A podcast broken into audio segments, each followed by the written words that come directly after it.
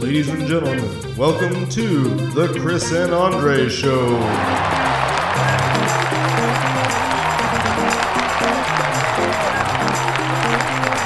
Ladies and gentlemen, welcome back to the Chris and Andre Show, your favorite podcast slash YouTube channel where we talk about the topics that you don't give a shit about. Now, actually, you probably do care about this, especially this week. Um, we'll get into that in just a second. But first off, I'd like to introduce ourselves. My name is Chris, and along with me is my loyal co host.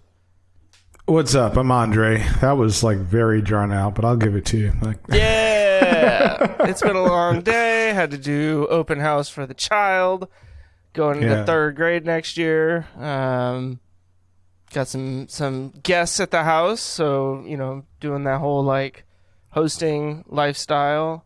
yeah, But it's been good, you know. I mean, uh, I can't complain. It's like last week of summer break. School goes back to the in session next week, so uh, be back to some semblance of normal.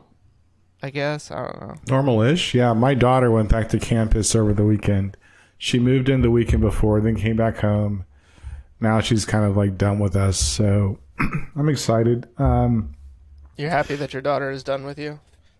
well, I'm excited that the new normal with with kids out of the house is kind of like really the new normal. You're like, yeah, this is definitely um, where it's at. Yeah, I just I just restarted that clock, man. Yeah. You're yeah, you're amazing for that. yeah. We'll see. We'll see.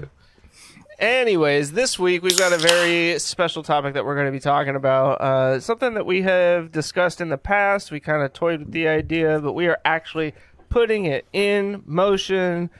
My man Andre, uh, resident financial expert slash wizard when it comes to your home finances. This man has it all figured out. He knows how to manage his life on a budget. I am over here still just like floundering in the world of credit cards and Synchrony Bank and all that fun stuff. But thanks to his guidance, I've been getting a little bit better, just a little bit better every day. Yeah. you know? it just took me laughing at you and it becoming one of our most popular uh, videos on YouTube. yep. I mean, you know, look, what's the point of this podcast, right? To make ourselves better through these conversations. Little did I know it was going to be by embarrassing myself in front of millions of other people. Uh, I say millions. Uh, really, it's probably like billions at this point that have watched that video. If you haven't subscribed to the Chris and Andre show, what the hell are you doing here? yeah. I'm gonna Smash uh, that subscribe button. Yeah. As Leon Lush says, hip thrust that hip motherfucker. thrust it. Yeah, no, I, and that's. I mean, yeah, we got to give a shout out to Leon Lush before we get too far into this. Uh, that man, you know, common commentary and like reaction videos are some of my least favorite, but that guy has figured out a way to make me laugh while I'm doing it. Uh, very, very nice little distraction. Um, so Leon, keep it up. Keep it up. Yeah, and I, I found Leon on accident, and I just like I'm addicted to Le- his main channel and then the Lush Life with his wife. It's amazing. I, and I want to say if we may even like hit you up and tag you as Mr. Lush, but uh, your new journey with your wife actually. My wife saw it and said, "That's not true." I'm like, "No, here's an old video. Here's a new video," and she was really impressed. So, uh, congrats on the physical journey. That's awesome that's something that you know we talk about a lot like healthy eating and stuff like that um, one of the the add-ons to our, our our remodel is we're building or we cancel our gym membership and we're putting the gym into our house which ties back into like what we're going to be talking about later right? Or right now actually. Um, so let's get into it. I don't want to waste any more time. Um, the the issue a lot of people have is they talk when they talk about money it's i think they're con- kind of confused because people typically say well i'm broke. I'm like well do you have a job? Yeah. Well in theory you're not technically broke. Money's just really an issue for you right now in your life and a lot of times it's it's what they do with their money um, although Chris gave me a lot of props, for, I'm, I'm not a financial genius. Well, actually, I am. I, I, I will. I will claim that. Um, Oh, even No, I wouldn't Chris say- called me a genius, I'd have to agree with him overall because I mean, what other word would you use? Savant? I mean, maybe. I, I would say it's a lot of practical uh, life experience, making errors, and not coming from money. You know, uh, I well, that's technically not true because my grandfather was he was he did well for himself. It's the mismanagement of money, like from other people, that um, would like prop. It actually affects your children and your children's children, right? Um, I don't want to dig dig into that. I don't need therapy tonight. But my point being is that money, you're not technically broke, and this these are things that I've gone over with people for a long time. So my one of my prior careers, I would literally sit with my employees and help them do, to do a budget. And we're going to try to, you know, actually test out what happens with Riverside screen sharing because I'm really curious. We didn't test it out before we started recording, but we'll see what happens. But um, we'll do it live. Yeah, I mean, why not? Um, it and one thing I would say is that people like really just don't know their numbers. So money's an issue because you don't know your numbers. You don't know where you're starting out at, um, and that's got to be stressful. I know that money problems are a problem in relationships. We're going to get to like some of the things that I, I would recommend to use if you're in a relationship to manage your money. But yeah, I just think it's it's it's the common sense factor of everybody's personal finances. You can look at it like you're a business. And if you're a business and you're not profitable, you're going to be closing the doors soon. And, and that's kind of how I look at it. What things can I do to keep the bottom line profitable? So, yeah, that's my little intro to that. Chris, you got anything to add? Questions? Uh, no. I mean, I think let's let's dive into it. I'm excited. Um, you know, like I looked through your write up for today's episode and some of the stuff that you had put together, some of the spreadsheets and whatnot, and uh, am already thinking, you know, like going through. All right, let's start applying some of this to my life, my experience, and see what I can do to continue to get better at this stuff. So. I'm I'm here to learn today, you know, like, and I'm gonna oh. throw some curveball questions at you, um, but you know, like if I recall correctly, you had some trouble hitting the curveball. So we'll see. We'll see yeah. if your swing's got any better. yeah, that's my baseball career in a nutshell. Like you, I can hit just about everything but freaking curveball. So the one thing I'll ask is um, maybe this is a side note, but I did not change my bookmarks at the top because I don't like to show people what I do all the time. But I'm going to ask that you, my friend, I can, yeah, I can, I can. Yeah, yeah. Let's make sure we're not sharing that. Croppity crop. so, um, a theory I have is it's it's literally called keep the lights on. Do whatever you want to do, fund your dream, however you want to make that analogy. But I really believe it's important for people to keep the lights on. So this spreadsheet, uh, if you're interested, shoot us an email at comments at, gmail, at, at and I can share this with you. I can make it public. It's not very high tech. It's literally, it's what I affectionately call back of the, of the napkin math, if I'm being honest with you. Um, let me make a couple assumptions. Assumption number one is, and I'm going to be very upfront with this. I looked at the average salary across the country, which is like 55,000 and six hundred eighty dollars. And I'm gonna you know look at my notes. If not, I can always fact check myself. Yeah, here we go. I'm not afraid of that. So I'm gonna keep that there. We'll come back to that later. But let's say you are you're you're like, oh, I feel like I'm broke. Here's the first thing I would do. I would sit down with you and say, how much money do you have right now in the bank? let's say it's $150. Okay. And today's the 25th. So let's say you don't get paid till the, the, the 30th. Mm-hmm. And let's make this.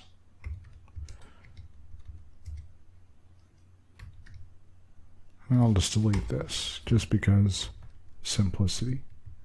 Uh, wait, how are we going to keep our lights on if we don't have our electric bill? we don't pay the electric bill. we're going to say that joint's due later, right? So we're going to say, well, I only have $150. Well, I get paid on the uh, the 30th, and guess what? That inflow is going to be what you're going to start out with. Um, now you're you're sitting at in the bank, and let's say today, well today is the 25th of August. You literally have 150 dollars. Okay, so you can't spend more than 150 dollars between now and the time you get paid. Most people are like, but wait a minute, I have to do this. Nope. If it comes to groceries, it comes to whatever, put your credit card in your back pocket, put it a put it somewhere else in your house or in your apartment. Do not spend more than $150. So that's Get one of gas. those those time lock safes where you put it in there and set a timer on it, and you can't take it out for like 150 years. yeah, that's, I, I, ideally that's better, right? So whether you need gas for your car, food, groceries, going out to eat, like you only had a, you only have one hundred and fifty dollars. Do not use your credit card to buy lunch. Do not use your credit card to buy dinner. If you do, you, you, well, you can, but you're just going to make your journey a little bit harder, right? So if your checking account balance is one hundred and fifty dollars, you don't get paid till whatever date. That's where you're starting at. And it's difficult to say, I only have $150 when you have a credit card in your wallet. It's difficult to say, I only have $150 when you're, you know, you know your, your girlfriend's got a credit card. You have to fight that urge. Because if you do this consistently for a, a good amount of time, you're not going to be worried about this anymore. Right. and that, and that's hard for people to it's it's difficult. The first time i actually had to do this this is well before well i think i i used a piece of paper and then eventually i graduated to a spreadsheet. But this is a practice i've used for well i'm i've lived on my own for a long time well over 30 years. So uh, it's just a matter of like understanding math so nothing outrageous so let's say the 30th rolls around, I get paid. I know I need to put gas in my car. For my car, it costs me, even right now, it costs me like uh, $80 last time I filled up gas. Thanks, Joe Biden. Yeah, sure. I'm gonna blame I'm gonna blame him for that. Uh, I'm not behind on my bills. I know my rent's due. Well, th- well, this is actually let me let me stop because that's gonna get really scary. Let me fast forward to to a normal person's expenses because then I want to come back and massage these numbers a little bit because if I do the math as it is now, it's really scary. So remember, the base number I started out with is somebody making fifty-five thousand dollars a year. That's roughly after taxes. Good rule of thumb I use is whatever you make, multiply it by 0.74. Um, that's what you're going to get after taxes, Medicare, and all the other stuff. So I know that my check is going to be thirty-six forty-eight, or, or I'm going to have income of thirty-six forty-eight for the month. Okay. Then because it's a good practice, because it makes sense, because it's what smart people do, it's because it's what people that own a business will do, they're going to pay themselves. Mm-hmm. Just because money, I used to kind of call it petty cash because Yeah. that's kind of what it is. It's the things I didn't really plan for, but I'm going to spend it anyway. Um, give yourself a hundred bucks a month, so you know that you can. You've got it, so you can spend it. Now you can make it fifty dollars a month. You can make it whatever you want it to be, but something that you know that you know what I might see something that I want to buy or something I want to order, and just give yourself the money to do those things that are not specifically planned. That will change your your your quite a bit of your view on money. Because people do look at like regulating how they spend cash as a punishment and it really isn't. It's just a matter of what you're going to spend your money on. Uh, my wife and i both have we you know when we get paid and whatever we have an amount every month that it's just whatever money that you know we each do. Now we actually have that money deposited into separate accounts at a different bank so I'm not forced to feel like I have to audit it because that is my um, it's my natural tendency, Yeah. and I don't want to do that. So we you know open up another checking account for yourself. Um, if you have a, a, partner or a significant other, make sure that you have an account where it's doing something else. The other thing is savings, right? Uh, you'll, you're going to hear me say a lot that you can almost make yourself recession proof. So a good rule of thumb is to pay yourself 10%. So net net, you're spent you're going to pay yourself almost 13% of your income and it's going to go to things you want to spend money on or to save money. So you're paying yourself. After you've paid yourself, then you've got everything else. Mm-hmm. My sort here is kind of wonky because it just happened, but we'll come back to these. But I'm going to start with everything that's got an M. These are monthly things. These things are also bolded. They have a bold font to them. Uh, most of them, except for subscriptions. um, it's because it's literally keeping the lights on. Food, and you can split food into groceries or going out to eat if you want to. Housing, your rent and mortgage. The average rent for uh, the, the county I live in, and I got this information from this link here. So if you want to zoom and enhance, you can see where I got the average rent for North Carolina. Um, it's eleven hundred dollars. Transportation, a car payment. So most people have a car. Most people have a car payment. This is based off of my simple formula of whatever car I own should be twenty five percent or less of my actual annual salary. You will never see me buy a car that costs more than 25% of my annual salary. So the doesn't mean you can't get a nice car. That probably doesn't exclude a lease, although it, it should be the last option. But more than likely, I'm going to buy a used vehicle, right? Right. But I can buy a an older vehicle that's you know got the things I want and spend less money. Um, so if, if you're driving a fifteen thousand dollar car, how much money should you be making? Sixty thousand dollars a year.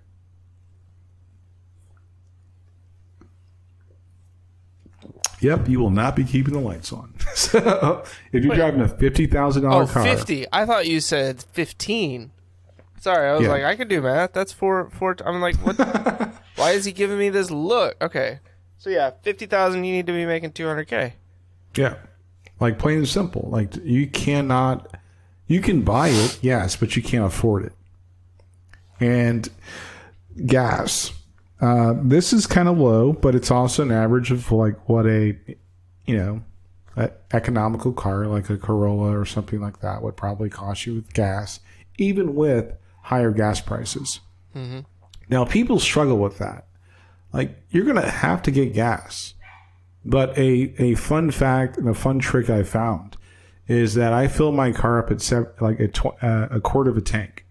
You know what I fa- figured out? When I fill my car up at a quarter tank, I can actually manipulate my budget for gas. Like even when gas was like four and some change for my, my current vehicle, I was still spending about the same amount of money. Hmm. Okay. Do you have any questions so far? The quarter tank of gas thing, I'm curious. So, is that basically just like because you're not spending more money at a single time? So, it helps you. A, like, do you feel like you drive less because of it? Do you feel like your fuel mileage is improved because you're not carrying that big tank of gas around with you? Like, I'm just curious. I don't Is know. that- just it's just like a it just happens to be like a rule of thumb I've I've followed for a while now, and I can kind of con- like my mileage doesn't change, but I'm not ex- I'm not stressing out my gas budget basically. Okay. Um, gotcha. So obviously, if you empty if your car is on E, you have to use more money to fill it up. So I just get in the habit of quarter tank of gas. I'm filling that joint up, um, and I fill up about the same amount of times consistently. Okay. So you know, good good rule you know trick I found with that. Insurance, the average. This is the average for North Carolina. It's actually one hundred and twenty dollars, but I just made it one hundred and thirty dollars. Um, electricity. This is an average. All the utilities are averages, and again, I found a link. What are the averages in the area I live in? Just not to prove a point, but to say, you know what? It's it can't be that it's it's pretty much apples to apples as opposed to well I live in uh, I live at the coast or I live like in Ashburn or Asheville. Uh, internet I pay I know I pay eighty bucks a month. I could have paid sixty something dollars, but you guys can't give me a dedicated IP address. Thanks Spectrum. Um, not everybody's got trash pickup. I know I do. Uh, not everybody's got a water bill if you live in a, an apartment. I know I do. uh, your phone, your cell phone. The average cell phone for one user is like 130 bucks a month. So that would actually make sense as to why some people stay on their parents' line because then you're like at 35 to 40 bucks a month. Yeah, completely makes sense, and it doesn't That's right, ladies that- and gentlemen. I'm doing something smart. yeah. If I can, money. if I can put stuff to the bottom line, I'm doing that all day long.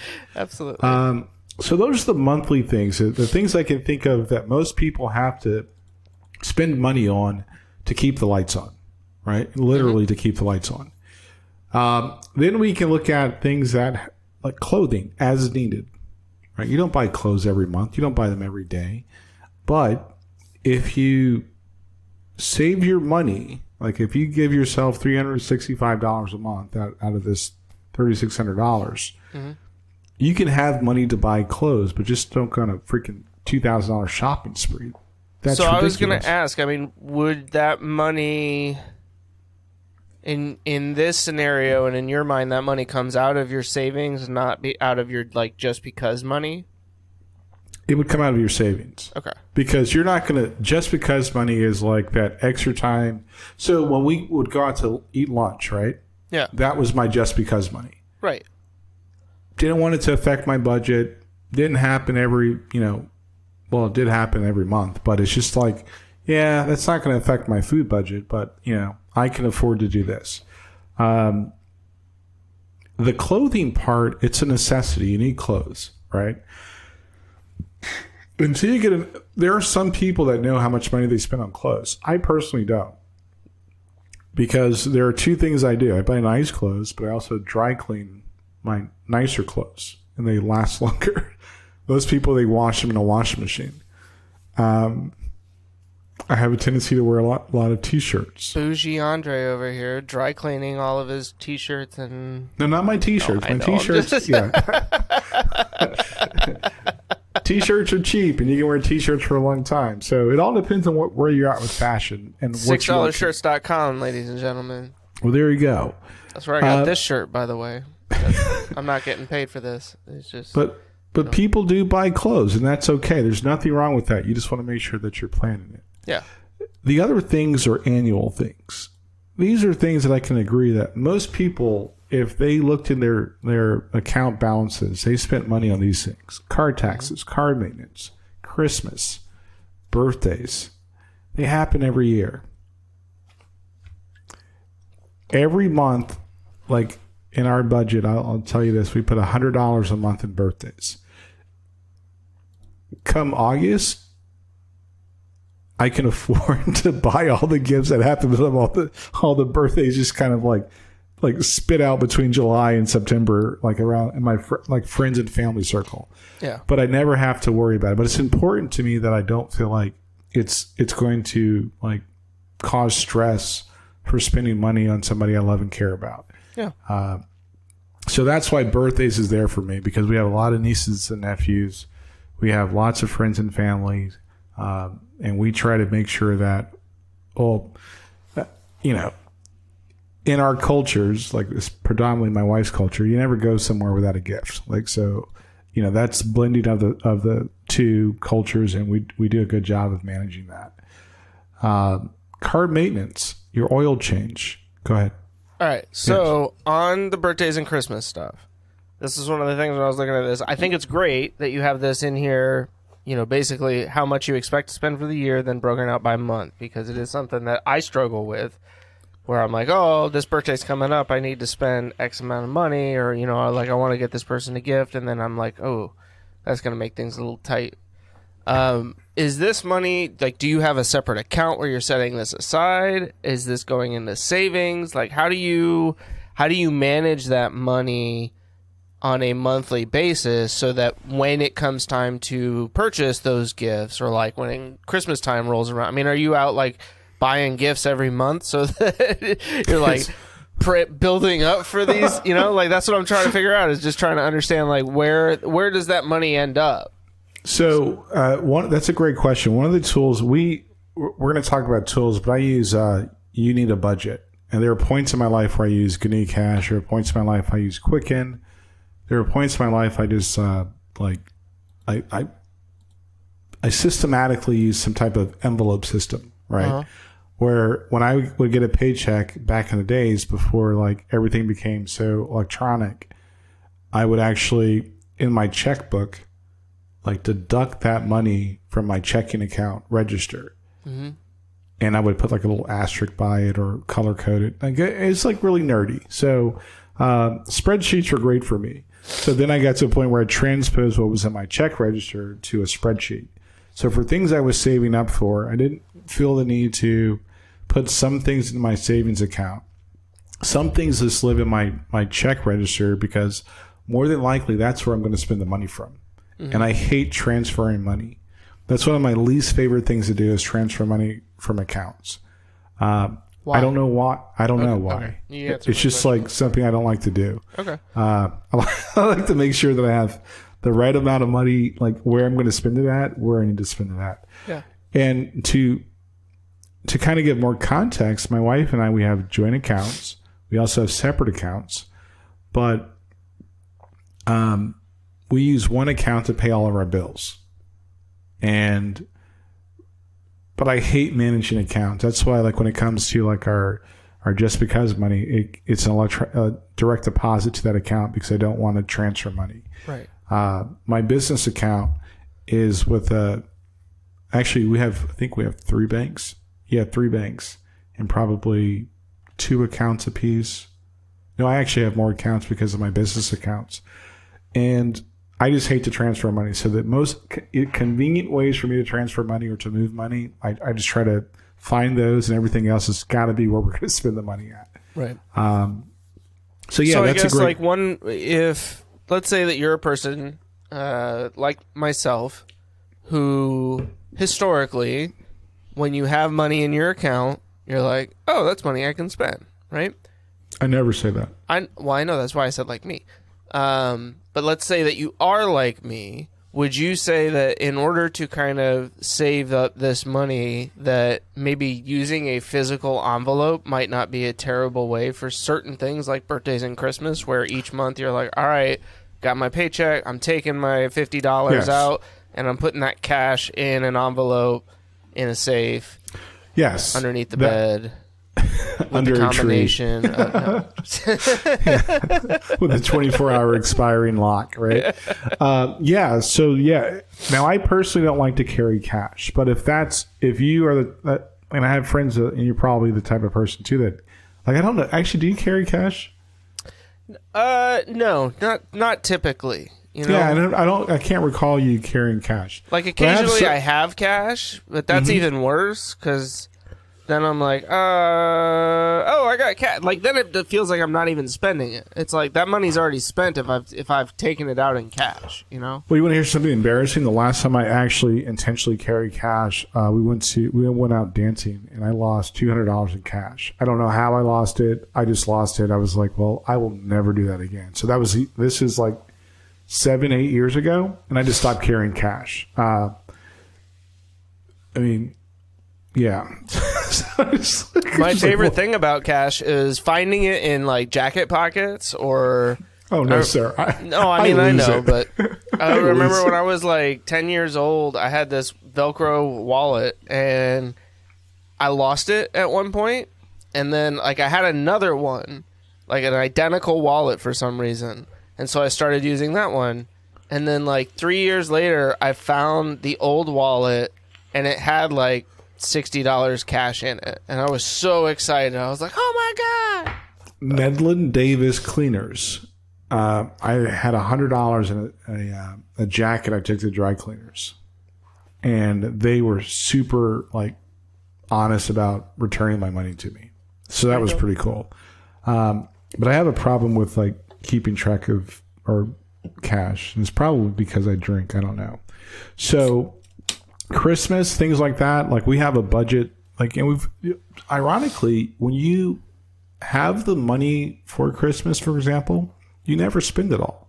So we roll over the amount to Right. fund next year's Christmas. Uh, I think people, it's kind of like grocery shopping. I've heard this a lot where you should always go grocery shopping with a list because you spend less money. Yes. I think it may be true with Christmas as well. I've also heard you Um, should always go grocery shopping first thing in the morning because by the end of the day, you're suffering from decision fatigue, like where you've you're you've made so many decisions that by the time you get to the grocery store and have to start like thinking again, that your brain is just Right. like, I don't care, I'm grabbing this, I'm grabbing this, I'm grabbing this, and you're not like thinking through how much money you're spending, what it is that you're getting, and that's when you like end up getting home. And you put everything away, and you open the fridge, and you're like, "Man, I got all these ingredients, but I got nothing to eat." Yeah, I got like tons of stuff. Our our freezer falls victim to that quite frequently. So you know, with those things, it's their annual expenses, and, and it may be different for everybody, but you can actually save for those things. You know, uh, car maintenance. We also have a category called car replacement. So, you know, um, it's great to have a couple thousand dollars if you're thinking about replacing a car, right? And not freaking out about it. Yeah. Um, not saying, and I want to be very clear. I'm not saying like I'm wealthy. I'm saying that most people can can follow these steps, and it makes money less of an issue. Um, All right. So, question on the car replacement. If you have X amount of cash, it, does that factor into how much you can spend on your car? Like when you when because you were talking about your car should never be more than twenty five percent of your annual income. Is that how much you're financing, or is It that can, it's total. It's total Okay. price, right? Now, understand this, and and I'm going to touch on this again. I never buy for. I only buy for functionality. So, I buy for functionality first, then taste 2nd mm-hmm. So if I need a car, it's like, oh, this is what I can spend. What what fits that bill? And if I can find something that fits my taste, that's the ice. Like my car now. That is literally what happened. Um, I was looking at, uh, and I'm not really a big BMW guy, but I saw it. Like I, I kind of wanted to look at BMWs. I knew that a uh, F-150 wasn't in my budget because the used ones were uh, the ones that I liked were stupid expensive? like even It's a used. freaking truck. yeah, used forty eight thousand dollars. Yeah. I was like, no, I'm good. Forty eight thousand dollars for like seventy five thousand miles on it. I'm like, that's that's ridiculous. Yeah. Um, Then I saw a platinum that was like fifty two. I mean, these are things where it's like, no, I just can't. I could do, I could buy it, but I and I could probably afford it. I just, it's not where I want to keep most of my money at. Yeah. Um, so yeah, it's total expenses. So now that should be the max. Now, if you want to, if you want to massage your budget and say, well, it's worth the extra fifty dollars a month, right? Then sure. Yeah, but I'm you not just- gonna- You have to look at this and say, okay, where's that coming out of? Is that coming Right. out of my just because money? Am, am I reducing how much I'm saving every month? You know, Yeah. are we dining out? You know, one Less. last time a month. Well, here's where it gets really interesting. Okay. And for those that don't know this, I used to be like a P&L junkie, like to the max. Let's say all things being equal. uh, This is the minimal. After paying yourself, keeping the lights on, you have $332 left over. Right? If you want to up your car payment, sure right? If you want to add more money to savings, sure. But these are just like literally when it goes back to keep the lights on. So if you have three hundred and thirty-two dollars extra, that's where you start to look at, all right, what's my next step and how do I make this work for me? Um, now the the thing that my wife brought up, and she made a very good comment. Well, not everybody makes the, you know, not everybody's making fifty five thousand dollars a year. And I'm, Okay. I'm like, yeah, that is true. That that is very accurate. I'm not saying that this is going to be the same for everybody. What I'm saying is, get in where you fit in. Yeah. Right. Yeah, these specific numbers aren't going to be the same regardless, right? But Right.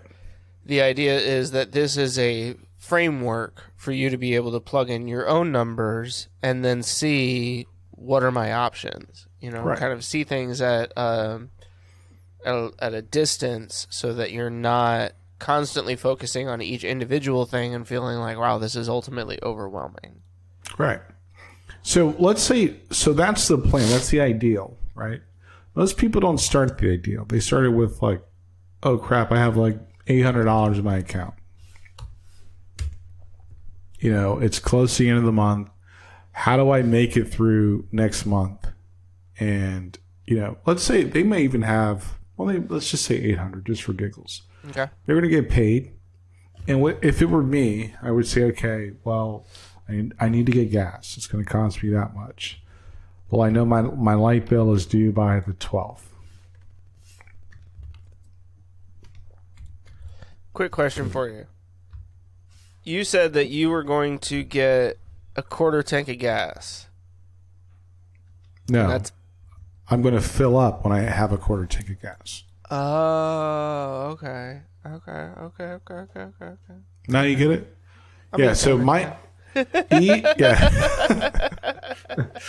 so empty for me is a quarter of a tank of gas.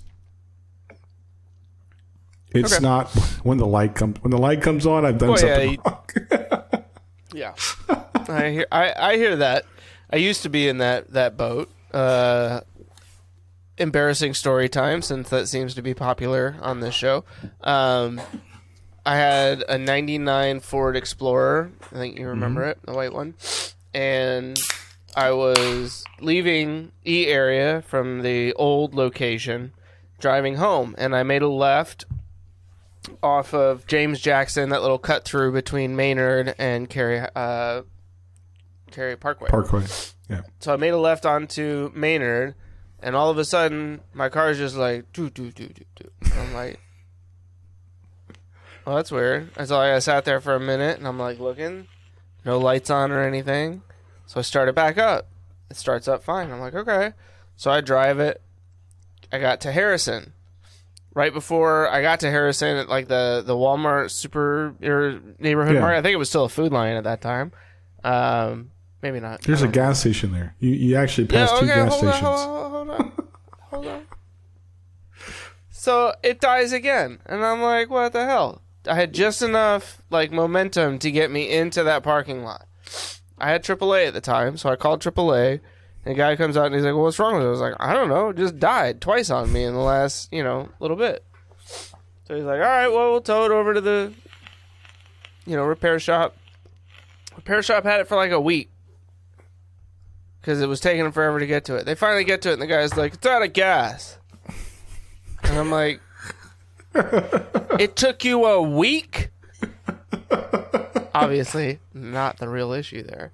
No, it was frustrating because the the gas light, the check gauge light, never Didn't came work? on, Yeah. um, and I didn't realize I was that low on gas at the time, or I would have just put gas in it. But because it wasn't And like I didn't have money, I just Pe- people wonder why we don't have flying cars. We we like, I don't personally.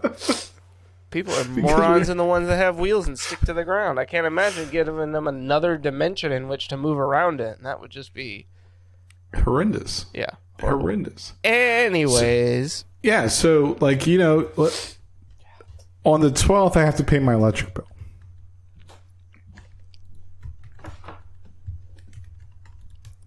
I'd say what is it? 130, 120 bucks. You can go down and get a running balance and have like a forecast of where your account's going to be. Well, I'm also going to buy, and I'm not going to do this in any particular order, but I'm going to say, well, I'm going to buy some groceries on the first because I got paid. Mm-hmm. Good lord, not! I, I might trying to do two things at one time. It's so embarrassing. Never half ass two things. Whole ass one thing. Hopefully, I, well, I didn't spell that right. I might wear my glasses and say food, food. food. I'm just spending like 175. I don't know what a single person buys in food. Are mean, you a like, I- single like- person? Yeah, I, well, I haven't been single in so long; it doesn't really matter. So maybe it's sixty bucks. I can call one of my kids. I don't I. All right, so one hundred seventy-five. So you can actually go through and ask, like, go if you're living paycheck to paycheck, and this is where you are right now. Seriously, Yeah. and I've helped people that have had that that have like not paid complete utilities, which is really weird to me. No, you pay your bills when they're due. You want to get all those things out of the way so you're less stressed. Yeah. The problem, the thing that you have to do and realize is it's going to take you two months to get to this. Mm-hmm. And that is for some reason that's been like, and it's anecdotal, but typically it takes people two months to get out of the woods. Um, but you go through and you write, you just write down everything that you have to pay. You, you go through all your bills, you look at the due date, you say, okay, bam, this is when this is due. And you pay it when it's due. And you can pay it early. There's there's no penalty for paying it early. There's a penalty for paying things late. But you get to a point where you're you're just working through your bills systematically. You you actually get back into the old habit. I think one of the biggest problems with people in their personal finance is that we have debit cards now. Okay. When you had you used to have to write a check or pay cash, I'm sure people are probably doing a lot better to get out of like the red than what they are now because the debit card makes it so simple to basically, you know, not be where you, where you need to be at. How so? Just out of curiosity. Like, I, I think I agree with what you're saying, but I'm just curious, like, kind of the reasoning, Would- your your thoughts behind that. Yeah, when you have to account for the dollar you just spent at the corner store, you know that dollar's gone. But when you just have to swipe, you're not thinking about it. You have Yeah. a, a you have an estimate or your best guesstimate of what how much money you have in the bank, and you know you're you're liable to spend more money. That one reason why uh, I, well, I can say McDonald's specifically hate to put them out like that, but here we go.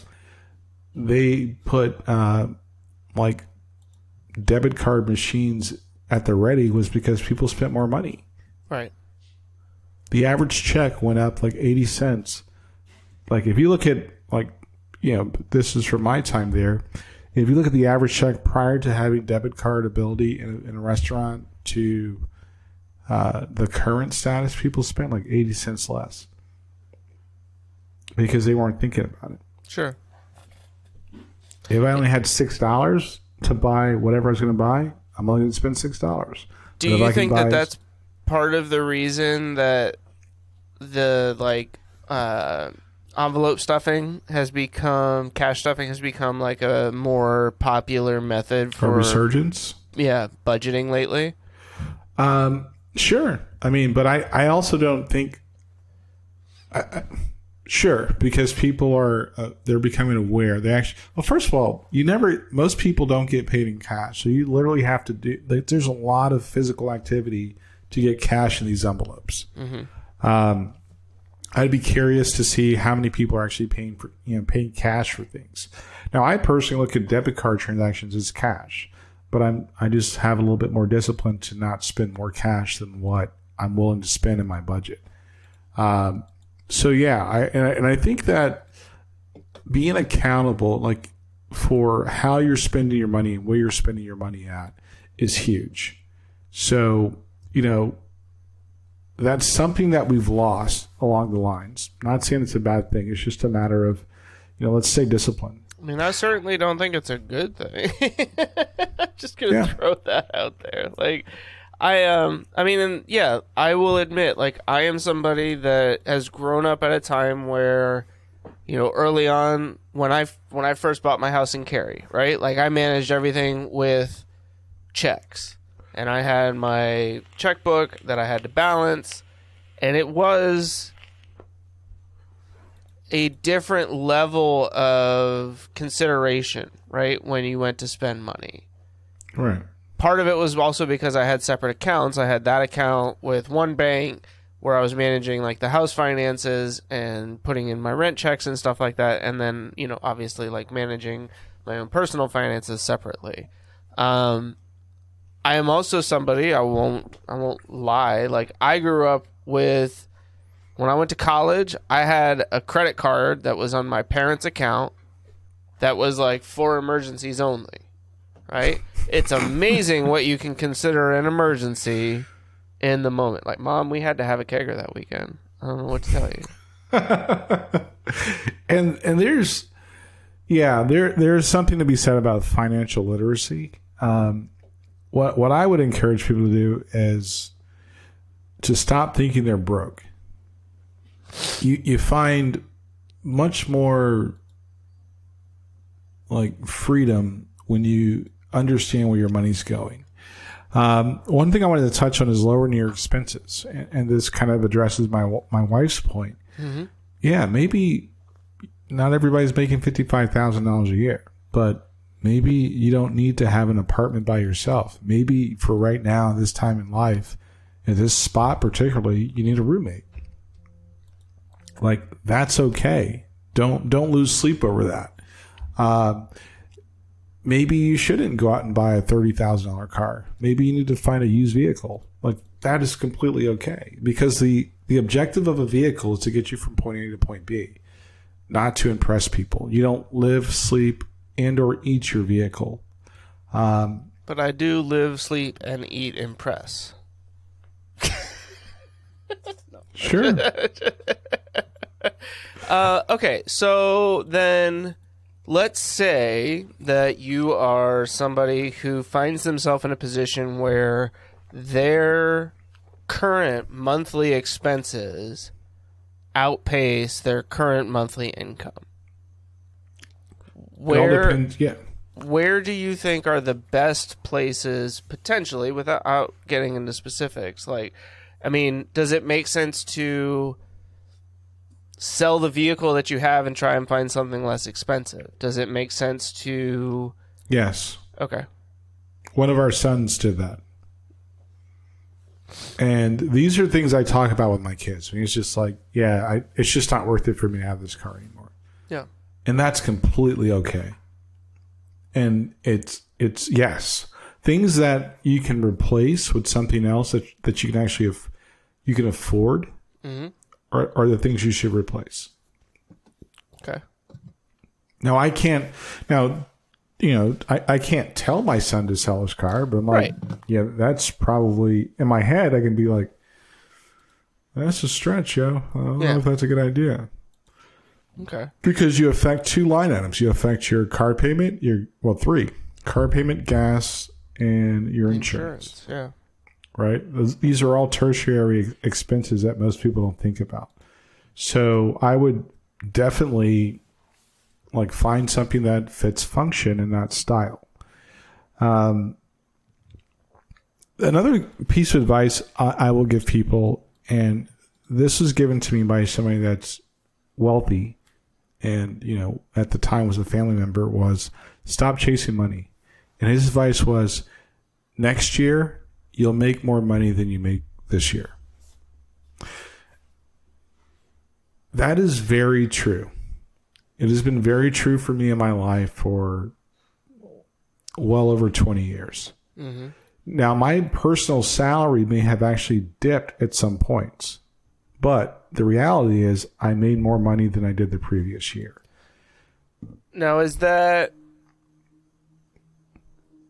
is that a factor of you know mm, like incremental increases in your base salary or is that like how how do you uh, is that you know how, how are you looking at that just so that because I'm, I'm looking at it. I'm looking at it from my bottom line. So my my budget it, or spending plan is my bottom line. So if I can put, let's say, seventeen hundred dollars away a month in the bank, mm-hmm. I made more money than I did like the month before. If that if that goes from seventeen to twenty one, guess what? I'm literally like I'm literally making more money than I did last year. So you don't look at it from what your salary is. You look at it at your, your personal bottom line. You have to run your personal finances like you would a business.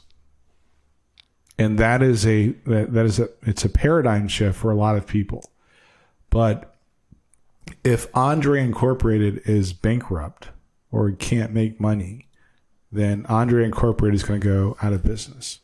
well we can't have that because then this Yeah. would just become the Chris show and nobody's paying to see me talk to myself Nobody's paying us. Period. Yeah, but we our our podcast is an example of that. So how I fund the things that I you know that that I contribute to for the podcast is out Yeah. of my pocket money. Right. So th- there is a uh, it's it's it's basically changing the way you look at your personal finances. It's not personal finances like your personal business, like not a brand because that's wonky. But if you run your personal finances like a business, you'll be fine. All right. Next question.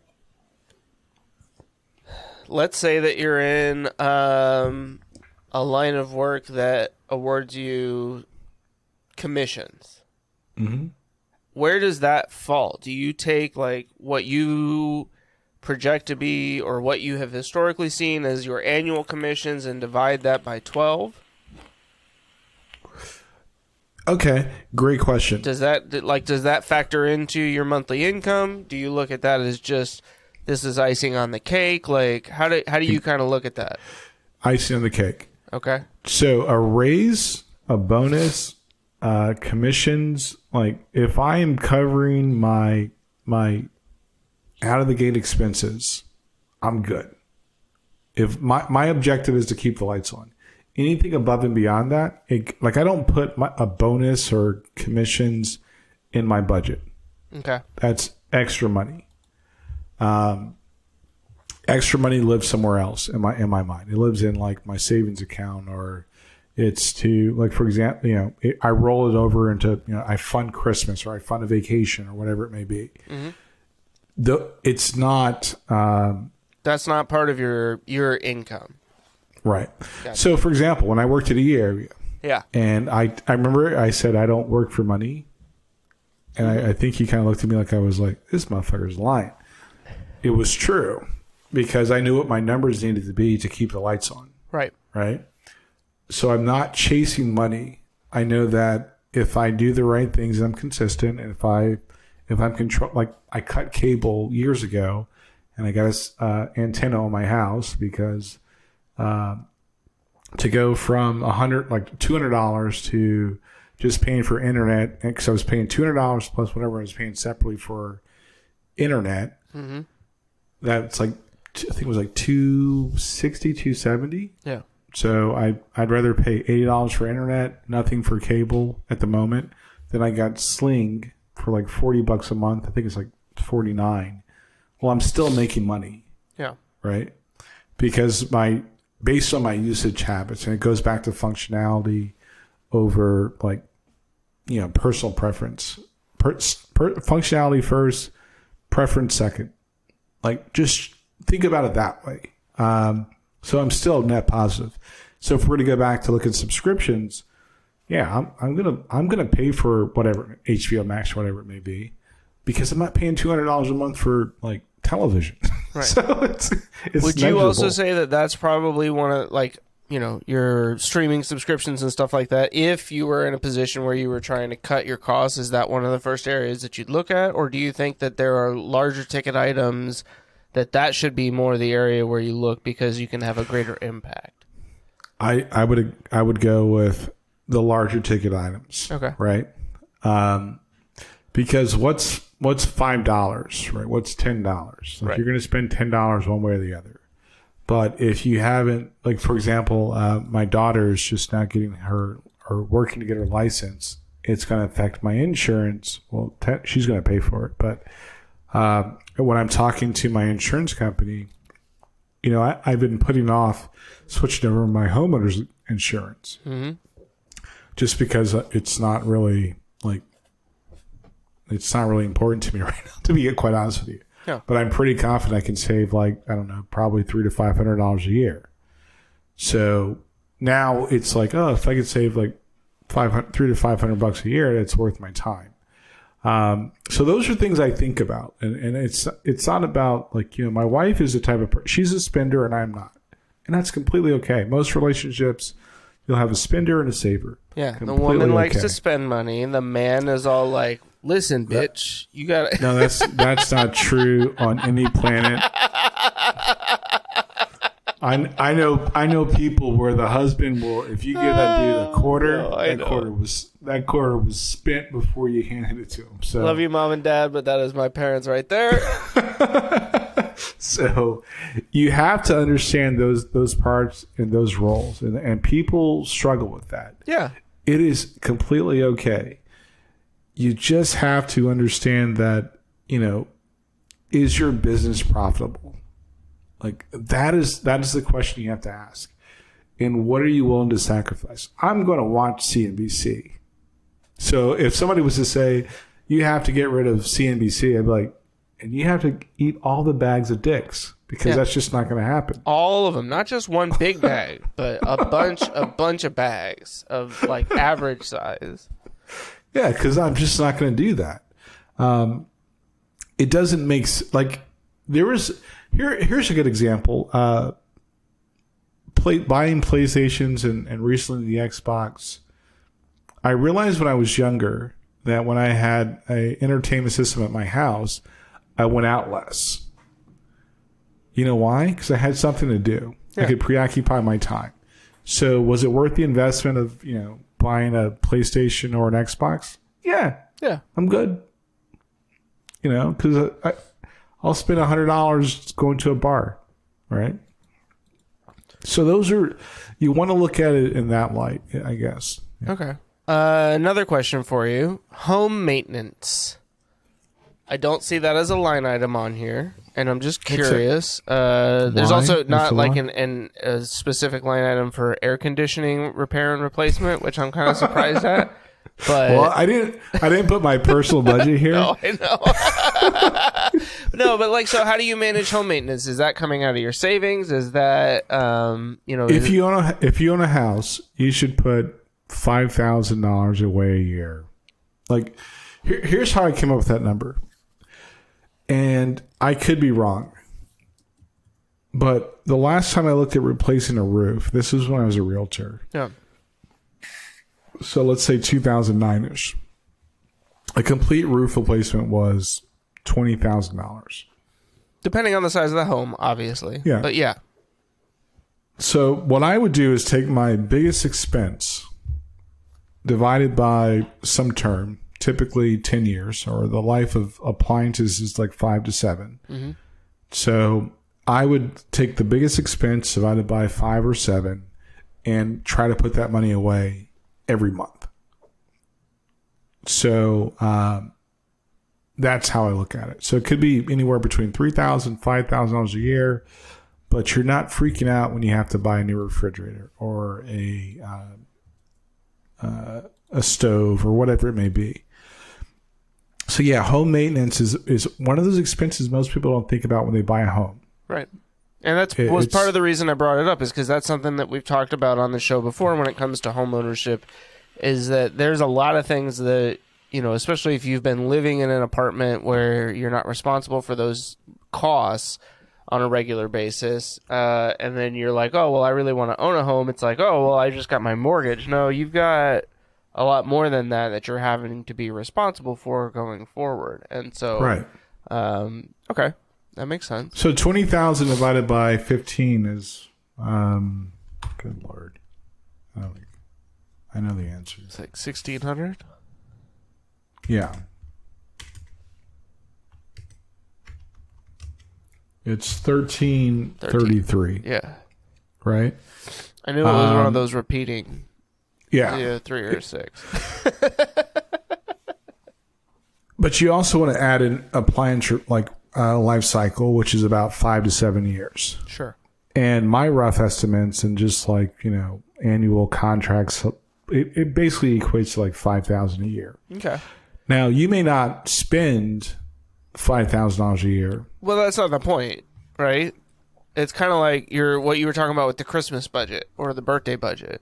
Right. You may not spend that amount of money every single year that you're kind of, you know, allocating for that. But when you don't, then you've ultimately come out ahead because you're rolling that money over into next year's budget. Right. Um, So so or you, you have to spend a when it- little bit more on the people that you actually do love. You know, That's so stupid. so imagine when your your uh, your your gift budget. I, I think we do we call it gifts. And we call it birthdays and gifts in my house, right? Then when somebody gets married, you're like, oh crap, I have to like fund that. Right? It's actually So GIFs. I don't know if you know that. Like the the, Nah, the nah. creator So of we- GIFs came out and he was like, "No, man, it's supposed." to... Yeah. So we have a birthday and gifts category. So when somebody gets married, it's like, oh, we didn't plan for that. like you can never plan for that, right? Right. But it's not like we're freaking out. We're like, oh, we're going to put, you know, an extra X amount of dollars here. Plus, you're getting to that we- point where people shouldn't be getting that married that all that often. Well, I don't know. Last year, somebody I know got married. Um, Yeah, but that was like, you know, I mean, that dude was in love, and you know, like he'd found the Yeah. one, and I'm just saying. And so, and so, so hopefully nobody gets divorced and gets remarried. But my, my point being is like I don't know. I mean, things- Joe's already halfway there. So uh, I, I want to talk about tools. So I mentioned GnuCash. It's an open source project. Can Um, you spell that for me? G N U C A S H. Okay, GnuCash. Cache. C A S H. Good. I, I knew how to spell the first part. It was the second part I wasn't sure of. Great program. And if, if you're, uh, I, I love to support open source projects. It's great. If you're single, it's got a lot of small business capability. It's fantastic. Tools are secondary though. The first thing is to make sure that you get to a point where you actually have money left over at the end of the month. So you can spend it on these tools. Yeah, so you can yeah, you I want to know- get to a point New GnuCash is obviously open source and therefore free. Uh, tools like you need a budget, not free, but can be very helpful and ultimately, you know, maybe very well worth the money that you're spending uh, on those services. The one I recommend if you the you need a budget, I recommend it because I am not single. Period. If I was single, I probably wouldn't use it. Okay. I am married Why? because, as I said before, my wife is a spender and I am not. And it's pretty cool to say, you know, she goes, she does a majority of the grocery shopping. We set our budget. She knows what she can spend for groceries. Um, it's pretty amazing that my wife, if for some like unfortunate, pardon me, pardon me, that was that was a good one. It's all catching For up some- on you here. Yeah, if some for some reason I haven't balanced our budget, and oh, funny funny thing, I was telling somebody, oh, it's my youngest brother. Uh, he was texting me, and I was like, "Yeah, I'm balancing the checkbook." And him and his wife started trying to clown me. I'm like, "Yeah, I have to do this, right? Like it's it's part of my routine. So twice a week, uh, and the the beginning of the month and the uh, week before the end of the month, I I just kind of planned what's happening next month, although much doesn't change. Um, but anyway, that's what I do. But it's easy to communicate where we are financially so she can spend money and not worry about it. When we flipped those roles, there was a time in my career where I was working so much and I just like I was traveling and it was like, hey, babe, can you do this? It was, it added stress to our relationship like a lot. Uh, a lot. I would Not say, good. I mean, it's not the only, obviously, source of stress in relationships, but money is probably in the top It's three. a top. It, it's a top. It's one of the top two reasons for divorce. Yeah. The other one, infidelity, um, and not having to. Uh, we don't balance the budget together. I, I can communicate. We she know like you need a budget has a, a mobile app, so she when she's spending money. Now the th- like the thing we we kind of go back and forth like, babe, can you just enter your transaction? She's at, she's at ninety percent capacity there. Um, but since I balance the budget, like balance everything like twice a week, it helps out. Um, but it, it it's actually helpful for her to see like, oh, we're okay, you know. Yeah. Now the the tricky part is getting her to understand that just because our checking account says this number doesn't mean we can spend this number. That's me. I mean, that's me right there. And it's not. I mean, it's. I, I think more often than not, it's not even like, oh, I have X amount in the in the bank account, I can spend X amount. It's I have X amount, so I have no issue spending Y. You know, like I I can spend a quarter of that. I can spend, you know, I can spend a little money here, I can spend a little bit of money there, but I think I fall into that same trap or historically I've fallen into that same trap that we talked about earlier with debit cards where it's like, "Oh, I have this, you know, I've got 500 bucks in my checking account right now and I get paid in, you know, a week. So I can spend, you know, we can go out to dinner, you know, we can go do this and then it's like, "Oh, well, I'm at the grocery store, so I can spend this much there." And then, you know, 3 or 4 days later, I'm looking in the bank, I'm like, "Where the f- did all my money go?" Yeah. right? And you're like, it's thirty dollars here, fifty dollars there, eighty dollars here, and all of a sudden you're like, I just blew through four hundred dollars in four days. I Two got hundred dollars days. to last me, you know, the next like three or four days, and that's that's when the stressor kicks in. You know, for me, is it's Well, like the trying the to figure trick that is out. you spend what's what your budget tells you can, you can spend, right? If your budget for groceries is eight hundred dollars, like you have a you have to have a pretty good reason to spend eight hundred and one, right? Um, as I said, I like this is where we, we I have to kind of like have a conversation with my wife. She's like, "But babe, why don't you put that in savings?" I'm like, "No, because we're going to spend that money." Right. because my checking account balance is like it looks like oh that's all available it's not really all available It's, It's already all- earmarked for certain things. yeah so like that time we need to do this like i need that money to be there because i don't want it and i tell like i hate doing transfers i, I don't want to transfer money from one account like i don't want to do that. It's awful. I mean, I, I, cause I, again, like I do that all the time where, you know, like I, I'll get, like when I get my commissions checks, I'll move that money into my savings account because it'll be like, all right, if it's not in my checking account, then I won't spend it. That's a lie. I still see That's it in lie. the savings account. And I'm like, all right, well, we need this. All right, here's, you know, $150 here. Here's $500 for this week so we can make sure we can go do the things that we want to do this week. And then again, it's like, you know, a month, month and a half into the because I get my commissions checks quarterly. There, I'm like, where did all my money go? Well, I I had there was one year when I was at a company got twenty thousand dollars in bonuses, and that was on you know, obviously on top of my salary. Right. Um, you can't you can't budget a bonus. You can't budget a commission check. You can't. You should not.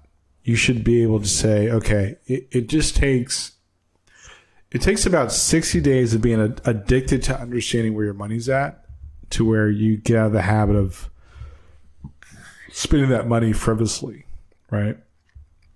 If you have a plan of what you want to spend, what and when you're going to spend money on stuff, you stop thinking like that the reason why people keep saying they're broke, it's not because they're broke. It's because money's an issue. They feel like they have to have things right now. They they feel like they're buy, buying things based on preference and not on functionality. Mm-hmm. Stop doing that. Like I'm I'm being super serious. Or you talk yourself into thinking that you need that thing. Yeah. Right? You I buy things that I buy nice stuff, right? Like nice, like I'm being honest. Like I buy nice computers. Like my desk is super cool right now. I bought it in cash. When we talked about Synchrony Bank, I was not doing that in jest. I'm thinking like, shit, if you have $3,500 or whatever it is, Right, just just buy it. it Yeah. like it's it's worth the you you deserve it you earned it and you're not going to be playing the games of like trying to uh here's what here's what i'm going to say in, in short. Make yourself recession proof right get your life your financial order your your financial life in order to where like when toma- a can of tom- uh, crushed tomatoes goes up 20 cents that's when you notice it like make yourself recession proof. Like when people were bitching about gas, I wasn't bitching about gas. Like, and it- it's not to be, it's not to say that it didn't suck because it did. If I, you know, didn't have the behaviors I have now, but I wasn't like losing sleep over it. Right. I have other, I have other things to to worry about other than how much fucking gas has cost. and that sounds very like dismissive, but I'm being honest with you. Like your your problems aren't like how much gas costs today. Your problem is like what you spent money on yesterday. Yeah. Can we also just, just for a to- moment like point out the fact that gas prices go up at the beginning of the summer every single year, and I Mm-hmm. feel like that was never talked about during this whole like thanks Joe Biden, and now we're at the end of the summer and gas prices are going back down. It's been going down for like 78 days. Yeah. Like I get to, hear- I'm like, well, it's not even. He literally had nothing to do with either of them. Yeah, with it, with I actually he did put like almost 200 million barrels in, of from reserve Yes. into circulation. Yeah. May, it may have helped like five cents. Who Right. knows? Who At cares? most, he could affect. They Right. said like twenty to twenty-five cents. Okay, so there you go. So I really don't care. Um, But gas not prices wor- have have dropped significantly more than that in the last eighty days. Yeah. So, and, and I'm not trying to be dismissive to people that are having like financial problems. I'm saying like, yes, it happens, but you can do things differently today to make sure that the next time we have a recession, which we probably are currently in, it's a bad word to say, but I believe we're, we're currently in a recession. Um, you're not going to be worried about it. Well, just keep saying just- recession because that's going to be the title of our episode here. That's what everybody's going to be searching for on on Google, and so it'll be you know financial advice, how to make yourself recession proof. Yeah, I mean it's it's super. I mean, and I'm It's I- super well, easy, barely an inconvenience. I will stand. I will stand by my statement. You can make yourself recession proof. Like there are other things you can be concerned about other than uh, like recession. It- It's it's nominal, like in your daily your daily life. If we, if we go back to our example, if you can put three hundred dollars a month away, like literally, because I'm pretty confident you included in my friend group when people got the uh, stimulus check, it was extra money. yes. Yeah. that money was So- gone. Yeah, I was not like, oh, thank God I can keep the lights on for another couple of months, President Trump or President Biden. It was, oh, cool. yeah, What do I want? Oh, I want a new computer. yeah. I mean, so my computers I paid for uh, uh, cash, and I bought two computers, not with the stimulus money. So that's not the issue. My point being is like there are things you can do today that if you're, and I, it's doable. It's, and I'm not rich. I don't come for money. I'm saying like I've lived on my own for a very long time. if you start to get good behaviors, and behaviors not meaning like, oh, you're a bad person, but understand the way that people with money look at money, you'll be fine. It's not that big of a deal. Um, I would say use like, like uh, you need a budget. Their price went up, and I, I, the the forums were pretty bad. Everybody was bitching about it. I'm like, the headache that I could avoid by using this program is worth the price increase. I can honestly say that I could definitely do the things I'm doing with my money without it. I would still do it just because I'm married, Right. Because it helps me to not have the number one or number two, depending on which year you're looking at a survey, issue of stressed about money in my, my relationship. Um, that's the best advertisement I can use for for YNAB. And I'm not paid for saying that. I've been a user of that program since it was a spreadsheet. And here is a fun fact. When it was a spreadsheet and we bought our house, we paid for our wedding in cash. Seriously. Mhm. And when we bought our house, we were able to save like thirteen or fifteen thousand dollars in extra cash. So I say that as somebody that's uh, you know as a person that understands P and Ls and money and numbers and shit like that. Of like, no, it's actually it's a good investment. It's a, because it helps you to not have the conversations you don't want to have. Helps you to have a plan if it's it's more than one person. Even if it's one person, that's that's even better because you know I paid for my wedding in cash. You know, um, I was able to put like let's say just for you know shits and giggles, 13k in cash away in the bank, and I don't work for money. I work I work and do things I want to do for the moment because I can afford to do it. And the the, the one thing I want to mention is like uh, this you know quiet quitting and great resignation. All right, can we can we talk about quiet quitting real quick? I think it's weird. So my understanding of it is like doing the job as it's described. So basically, mm-hmm. not doing anything outside of the what you were specifically supposedly paid for. Is that Yes, Okay. that's that's that's the definition I understand it as. But here's what I will tell you: somebody that will be 46 in a couple weeks. If you were a company and you didn't innovate, eventually your company is a relic. Period. So I gave some advice to one of my sons that works at um, a pretty cool company. Most of you probably use their devices, and you probably use a, a program that he's the lead developer on, which I'm super proud of. Um, hey, when you get in the door, when you go to work, put blinders on, ignore the bullshit. Because the bullshit will help you will will basically help you to become disgruntled and there's no reason to be disgruntled. Right. And it sounds very selfish and self-centered, but you're not working for everybody else. Right. My kids watch me. Actually, my youngest son told me, um, and the second youngest told me a couple years ago that they realized how happy I was when I left McDonald's.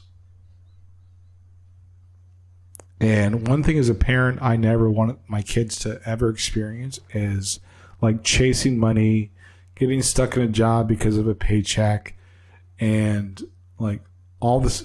There, there are so many other things you can do with your life to to to find fulfillment and the things that people are looking for. But whether it's how we, I don't know what the problem is, but quiet quitting, antithesis of that. It does not make any sense. If you're a company, if you if you run your your personal life like a company, not saying that you're like wearing a suit and tie, but you care about it like you're trying to build something. You're trying to build a family. You're trying to build a personal legacy. You're tr- you're trying to build all these things people talk about, and you don't innovate. You don't look for opportunities. You will you will find yourself unfulfilled, stressed out, and you'll be the victim of a midlife crisis. It was uh, one of the things that uh, we had a there was a text conversation a few weeks ago um, with with a friend of the show Joe, and he was asking just like how did how did you get to where you are doing what you're doing right now? And I think it's honestly the best advice that I could ever give to somebody career wise is just look for the opportunities. You know, wherever it is that you are, it's not about job hopping to get that pay increase, right? Right. Make yourself available for the opportunities that present themselves at your current employer. I mean, that was Eddie area what ultimately led me to being in a position where I could leave and go do something that I enjoy even more than what I did there was because when I saw something that needed to be done, I didn't wait for somebody to say, "Hey, can you do this?" Right? It was me going to somebody and saying, "I'd like to help with this." Right? It was me recognizing I may not have the skills right now, but if I spend 45 minutes to an hour every day learning some of this stuff, I can make myself more valuable ultimately to this company. And unless you work somewhere that's just like a complete shithole in terms of management and whatever, Everything else. yeah, then that's ultimately what's going to pay off, you know? And E area had its own list of issues, obviously. Even from the time that I started there, let alone the time when you and I both ended up leaving there. Um, but it was still a strategy that ultimately I think pays off just about everywhere that you go. I got promoted on accident. yeah, you did. You didn't even want that. You're like, I don't want to do that. But then you went and did it, right? Yeah, I got promoted on accident. Um, things worked out, and the former president of the company uh, told me something, and so I'll, I'll, that's why I don't, I, I won't shit on him or you, or even the former CEO. Yeah. Um, he said it's amazed me. I'm paraphrasing how you were able to craft a new career after leaving something you did for almost 20 years. So I'm not a formally trained software developer or engineer, but I was able to forge a career that basically like makes me. I was actually promoted to be a software engineer. Yeah. Um, so you're right. It's about being able to look for those opportunities, look for look for innovation, look for ways you can help out and contribute. Um, if I can't contribute to something, if I don't see that there's a positive outcome, I get bored and it's time for me to leave. Yeah. Um, and and I, I think that, you know, I don't know what career advice people are, are getting or, or even giving, but um, it all ties back to something that the same person that said basically you'll make more money next year than you do like this year. He said, run it like it's your own. Right. Whatever you do, run it like it's your own. It gives you a different perspective. I'm not saying you have to work 70 hours a week. That's that's weird. Yeah. But yeah, I don't I don't know what to I I I'm confident in my my children that they'll be fine. I'm confident in people that I know they'll be fine. But I, I hope that you know the the message gets out that we're probably getting some bad instructions on on like how to how to navigate how you know I, I think it's asinine that there's so many Gen Z versus millennial type of conversations and that's weird. It's it's we can all learn from each other. You know, I I'm a Gen Xer. Chris is a millennial. Never hear that conversation come up in what we talk about. Right. It's just a matter of hey, you know, how do you feel about this or how do you see this? And and that's that's probably more valuable than, than anything else. It's But, all uh, ultimately applicable to both of our lives. I mean, like things don't Right. change just because you were born in a different generation. Generations are just another label that they can slap on you to try and group you together with other people. it's a mathematical like grouping, Yeah. right? Um, And a wonky one at so- best. and serves no fucking purpose. Yeah. So it, it's, I don't know. I, I just, I, I do think, just to kind of wrap it all up and tie it back together, I think that the, how do I say this? Without being like, uh, I, I don't want to come off as, I, I don't know the word I'm looking for. My kids are fine. They will be fine. Um, I don't come for money. My oh, my kids have got two parents that are quote unquote middle class, and we've done well to provide them an opportunity, not to provide them a path that's cleared of obstacles and everything else they have to deal with. Um, but I would say this: like we're we're looking at the landscape the wrong way, and I think the people that will if we continue to look at this landscape the way that we currently, not everybody, but as in general, are looking at it, Yeah. It is it's super detrimental to the health of our society. I have my kids are doing okay; they will be fine. I will say this: I am anti this message of generational wealth. Like, that's one thing I want to be clear on, because it's not my job to create quote unquote generational wealth. It's my job to you know to give my kids the opportunity to have the opportunity to be successful. Right. If I'm able to do things in my life that I can pass on to my kids and their kids, blah blah blah. That's great, but it's not my job to sustain them after I've done my best of giving them the opportunity to have the opportunity. So as a parent, I can step back and say, yeah, they're doing a good job. The reason I say that is because of the way I I've experienced the world because my parents were given the opportunity to pass on stuff that another you know my, my grandparents were able to you know sh- should have quote unquote been able to pass on to me mm-hmm. didn't go the way that it should have gone. Right. some things went south. So my bias is like no it's as long as I have the opportunity to create the opportunity or find the opportunity, I'll be okay. And I am a, a success as a parent because I've done that for my children. So whether that's to pay a little bit more in taxes or to so they can get to a good school, whether that's to work at a uh, all right McDonald's here you go a shitty job for a little bit longer than I had to so that they can, you know, do whatever. I I did that. That's that's all I got. It's not my job to give my kids like, you know, an inheritance of, you know, seven, eight figures or nine figures. That's weird. Right. Like and if you if you think that, you're a fucking idiot.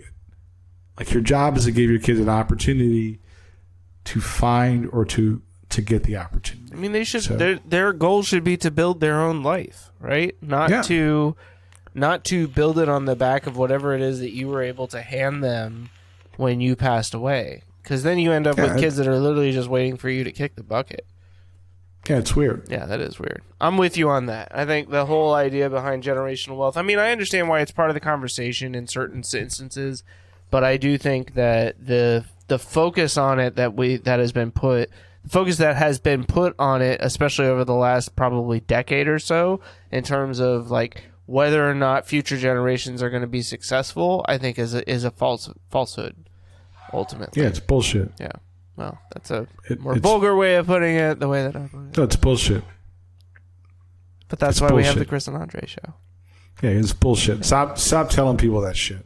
Stop telling people to, you know, side hustle and side hustle plus side hustle equals like you're going to be financially free. Well, that too. I mean, that was uh, there was that article that I had sent you about the like best advice to become a millionaire from somebody who started out with nothing, and it was like I changed jobs every year. That's how I got a pay raise, and it's like okay, uh, that sounds fucking miserable. Yeah, that's that's bullshit too. Yeah. So I'm gonna I'm gonna call bullshit on that stuff, and I think it's it, it may work. It, it goes back to how I feel about uh, crypto. It may work for a small percentage of people, but not for the vast majority. yeah. and and that's okay. But you can't expect everybody to go through that narrow gate and be okay with that. Yep. Um, there are practical things that you can do. There are practical things that you can like actually put into practice. And you know, somebody, you know, somebody actually called me. I've been called old, and somebody thought I was gonna be 29. So that that person is in my good graces. The person that called me old. I don't know how I feel about that. Person who But- called you twenty nine, fucking blind as fuck. No, they're they're they're smart. Uh, it's so my my point is this. It's like there are things that we can do practically, and we have to get back to being pragmatic in a lot of things we do, say, believe, feel. Um, and I and I'm all about the let's you know, I, I think we can do more practical money stuff. I'm not a CPA, not a certified financial planner, not a CFP, but I'll be quite honest with you. Some of those guys are fucking idiots anyway. They Some of those no guys are bad cons- with their money too, you know, and they're bad Yeah. with your money. Yeah, Um, they don't give a shit about your money. Yeah, and that's not uh, you know there are some really great CPAs and CFPs out there Yeah, who course- are actually looking out for their clients. Like I'm, we're, it's not a a blanket statement, but um, yeah, I mean, I look, I for one, as somebody that ha- has admittedly struggled to manage his money for you know the last 20 years let's say ever since i left the nest. Um, this is the thing that has probably made the most sense to me. Just looking at the way that you've kind of broken things out and that's not just me like blowing smoke up your ass because you know that i wouldn't do that anyways but Yeah, I would tell you like stop Yeah. trying to blow smoke on my um, I'm I- I want to take this and apply it in addition to the like you need a budget stuff and just see what I can do to try to improve my own personal finances because I have as somebody that I mean honestly like I look at it like I'm making enough money that I don't feel like I should have to sit here and live paycheck to paycheck that I shouldn't have to worry about where I'm going to spend money on this stuff and yet I find myself regularly doing that and it's really frustrating and I think it is just a matter of not managing things or, or planning things properly because that's something that I've, I've struggled with. So um, I'm really excited. I hope that the people who've tuned into today's episode, you know, learned something. As Andre mentioned, if you're interested in kind of getting access to the spreadsheet that he was showing you, um, you know, hit us up at comments at chrisandandreshow.com. We'll send you a link. Um, you know, we, we mentioned a couple of different tools out there that you can use. GnuCash, G N U C A S H, open source accounting software, or You Need a Budget. Both of us highly recommend You Need a Budget. I am not familiar with GnuCash, but I take my buddy's word for it. Um, that if you're single and not wanting to spend money on an accounting tool, that could be a really good solution for you. Um, yeah, man. Thanks so much for putting this all together. Like, I know you don't need that. You hate it when I say thank you for doing your job. But this isn't your job. It's a podcast. Uh, it's not even a side hustle because we're not getting paid to do this. We're not, we're we're writing checks. We yo. are. We're- We're, writing checks, and it's uh, but it's it's what we love, you know. Like at the end of the day, and it gives me a chance to catch up with my buddy, which I'm really glad that I got the chance to do, especially since he's not going to be coming down to see me this weekend. I gotta wait a whole know, right? other week, eight whole effing days until I get to see him. But that's okay. He's worth the wait. I'll put I'll put in the time. Yeah, I, I'm literally like, uh, like we're trying to get this remodel done. Um, I, I, I will be happy when that's when that happens. I'll be happy It's all wrapped up. Jesus Christ! Like I was giving you so much crap when you guys were getting your house ready. I was like, man, I, I would lose my mind. I'm like, Here you are, and you're living in it. That's the worst part, Yeah. man. I mean, granted, I was living with my parents, so that's a whole other kind of hell. But yeah, Love you, Mom I and mean, Mary, Pop, I love you. I, I know what's wrong with your son. He's, on some bullshit. yeah, Uh, but we're we're really glad everybody joined us, and this is uh, like as as we get more things where we're going to say, "Hey, why is that so complicated?" We're definitely going to talk about it. This week just happened to be money, and there are other things about money that I can definitely talk about. Um, uh, fortunately, I I was in my life. I well, and even now, I know some people that make a lot more money than I do. Um, they have a lot of secrets. It's- they're not even really secrets. It's just kind of like the stuff that if you're not following the bouncing ball, you're like missing it just because. Um, you know, for example, credit cards. You know, can you use credit cards for your benefit? Can you use credit in general for your benefit? Yes. How do you leverage it though? Right. Uh, here's a good rule of thumb: every wealthy person I know, every single one of them, one thing they have in their portfolio, one thing that helped them to launch their journey into wealth began with one thing, and it's called real estate. That was one of the motivating factors in why I wanted to become a realtor, because I wanted to understand the mechanics of real estate. And I believe, I personally believe, the way that the average person looks at real estate is so fucked up and wrong. They'll never get ahead. So, uh, maybe like I can do some legwork, put some notes together, and tell you why the way you look at real estate is pretty much fucking wrong. Like it. And it all starts with a number, especially in North Carolina. Uh, the average nationally is 3.8% of appreciation, and typically in Wake County, it's around 5%. So if you buy a house $100,000 and it appreciates 5%, the the number that you need to look at is 10 or two numbers 10 or 11 that's where you can take the money that you've appreciated and use it to do other things so uh, maybe that's another conversation but chris is like what no, I mean, I I'll, I'll tell you right now, my appreciation is 100% for you. Oh, that's great. So you can always check us out on YouTube if you're watching us here. Uh, Google, thank you for all that you do and making a YouTube uh, podcast page. We really appreciate it. It's about an- damn time.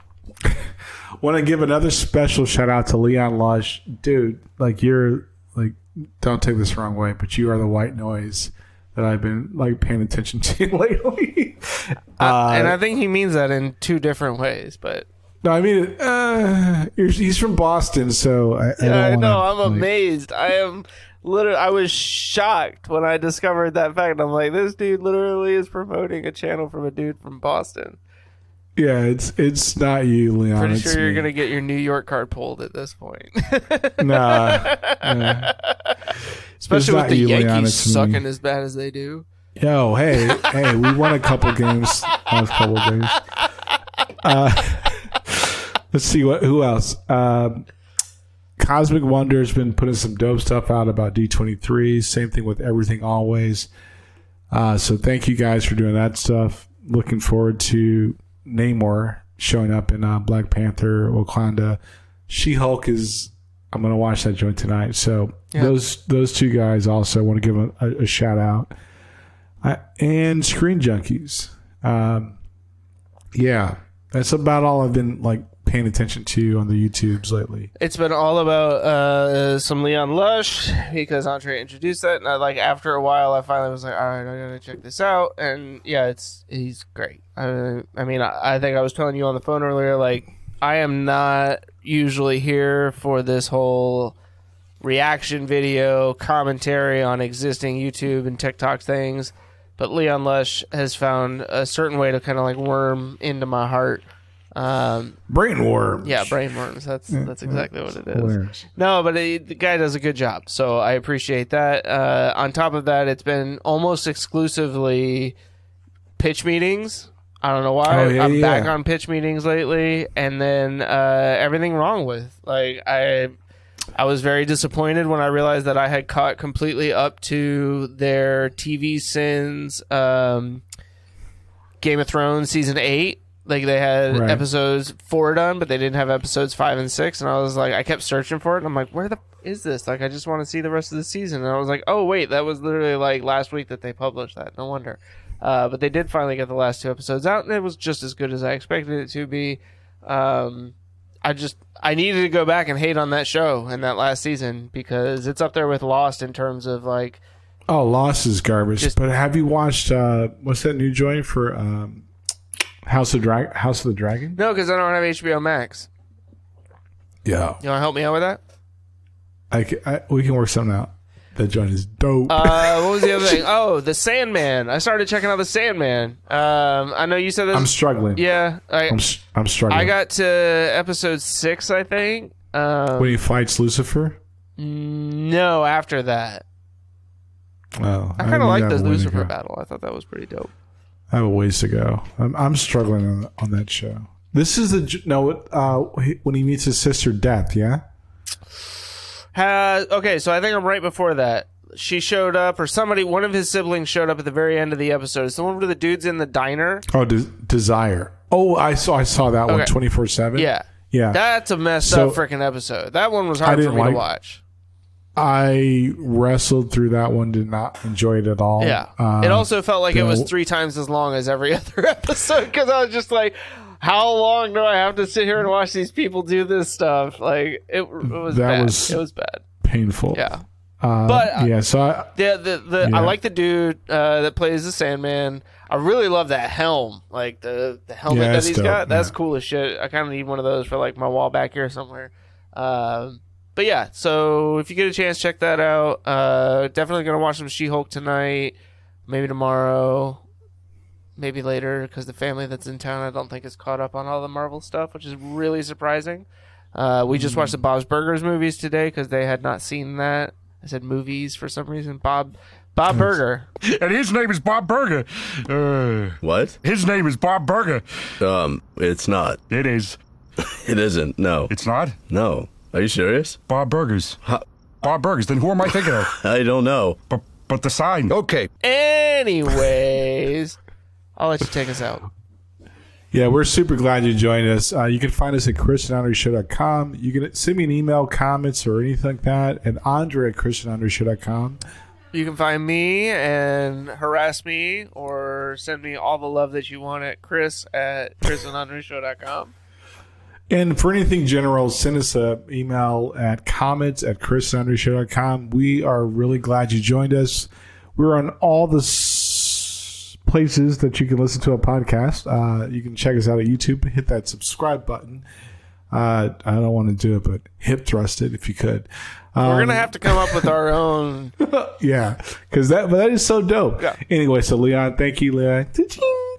Um, social media, we're on Facebook, hanging out. I'm lurking on Twitter ish. I don't like it. It's making me sick. Please put Donald Trump in prison. Um, as always, I like it. That's great. as always, I'm Andre, And I'm Chris. and we'll talk to you next time. Hey guys, it's Chris from the Chris and Andre Show here. Just wanted to say thanks for checking out our show. We hope you enjoyed it. If you would, subscribe, like, make sure to hit the notification bell so you get alerts when we post new videos, and leave a comment with your favorite part of the most recent episode that you watched. We'll see you on the next one.